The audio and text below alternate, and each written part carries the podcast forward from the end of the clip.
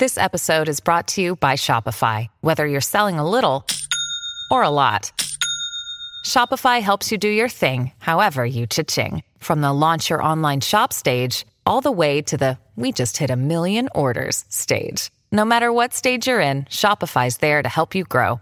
Sign up for a one dollar per month trial period at shopify.com slash special offer, all lowercase. That's shopify.com slash special offer.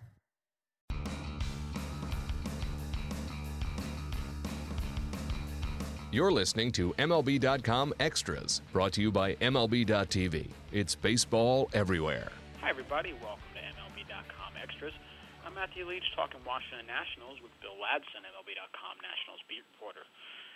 Bill, uh, the Nationals got some distressing news recently with Joe Ross going on the D L with a shoulder issue. Uh, first, just sort of broadly, what, what's the level of concern uh, for a guy who's a pretty key piece of their rotation? Well, Conan Dusty Baker, he's on an innings limit right now. And uh, once he gets back, he won't be going deep in games like he did uh, before he got hurt. If you remember, he was going six or even seven innings, sometimes more than that. But uh, I spoke to a scout, it's funny, uh, yesterday before the game, and he, he thought that uh, Ross was throwing too many sliders, and that's the reason for the shoulder injury. So if that's the case... Um, You know, I won't talk to Ross until tomorrow.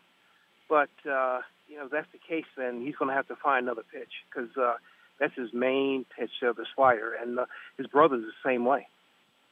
Just as far as the injury itself, what, what is what is the level of worry as far as is this something that uh, could be a while? Is this something where they give him some rest and he's back in two weeks? I mean, what, just as far as the injury itself, how how concerned is the club? I don't think they're that concerned now. They're, they've been talking after the All-Star break, but I, I think it's going to be more than that. I mean, knowing the Nationals the way they are with arms, uh, it's going to be more than the two weeks, I believe. And uh, I, I just don't think uh, they're going to put him in there as long as Giolito is still pitching well and he's healthy. And that, that leads to, to the next question to me. So when they called Lucas Giolito up, it, it appeared – or it at least appears in retrospect, that you know they were not expecting to need him for more than a start or two. They had an opening. Correct. They called him up to make a start. Um, it's still, for right now, he's there, and it makes sense to give him the next start when that time comes up and essentially have him slot in for Ross. But mm-hmm.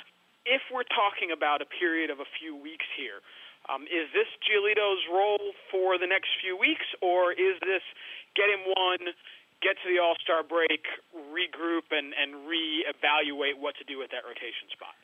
I think he's in the rotation until, uh, you know, Ross gets better. I mean, I think he's in there after the All-Star break. I just think, uh, obviously, you know, he has to show that, uh, you, you know, he can really uh, carry this team uh, for a while, and uh, I think he can do that. I mean, I was impressed what, with what I saw, the way he pitched. I mean, that fastball is really blazing, to be honest with you, and uh, I, I'm impressed by what I saw from Giolito. He's not afraid at all. What does he need to do, or maybe the better question is, what can they do for him to help make sure he throws enough strikes and locates well enough, consistently enough, to pitch in the big leagues? Because I think if there has been an issue in the minors, it has been location. He's walked some guys. Uh, and, and obviously, big leaguers will pounce on that. So what, what are they trying to do? What do they hope to do to make sure that he locates the way you need to locate with stuff like his in the big leagues? Well, I think that that's going to be on Mike Maddux. I mean, Mike Maddux, everyone is, is raving about him. I think uh, if he uh, continues to throw strikes, uh, I think if he uh, you know, just get the job done, period. And I, I think... Uh, He'll be there a while. I, I just don't. I don't think he'll be there long term. I think once Ross gets back, uh, you know, he'll be. You know, who knows? I mean, you know how the Nationals are. I mean, he could be back in the minors or he could be in the bullpen. Who knows? But uh, it's a wait and see type thing right now. And because you are a pro and a veteran, you just teed up my next question.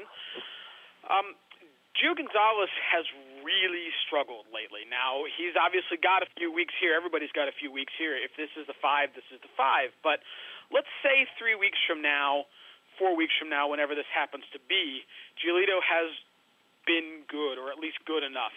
Gonzalez is still struggling. Is there an opportunity for Giolito to pitch his way over the next few weeks into maybe holding on to a rotation spot, presumably at Gonzalez's expense, but maybe by some other way?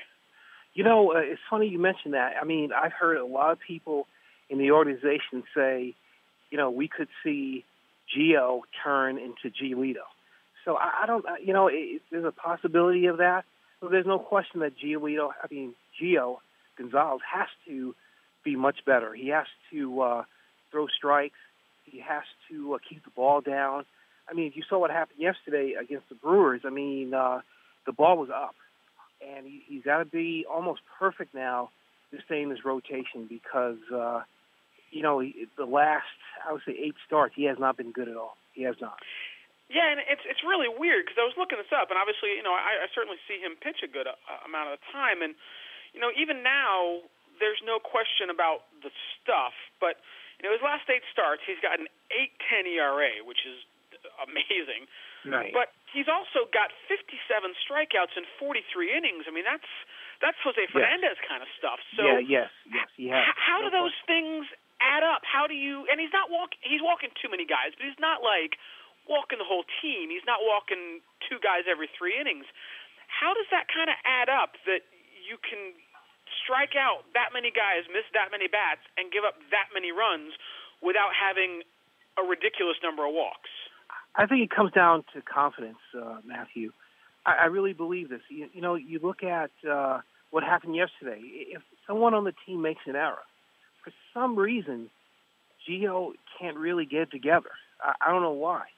But uh, he seems, you know, he should have the confidence knowing that he can get out of this inning, that he's going to get these guys out. And uh, that should, I think it comes down to confidence. If he can get that together, he'll be okay.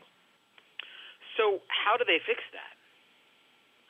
that? Again, it comes down to Mike Maddux. I mean, every time we talk to him, Gio always credits uh, Mike Maddux for keeping him in there, always credits Dusty Baker but not taking him out of games uh, compared to uh, Matt Williams.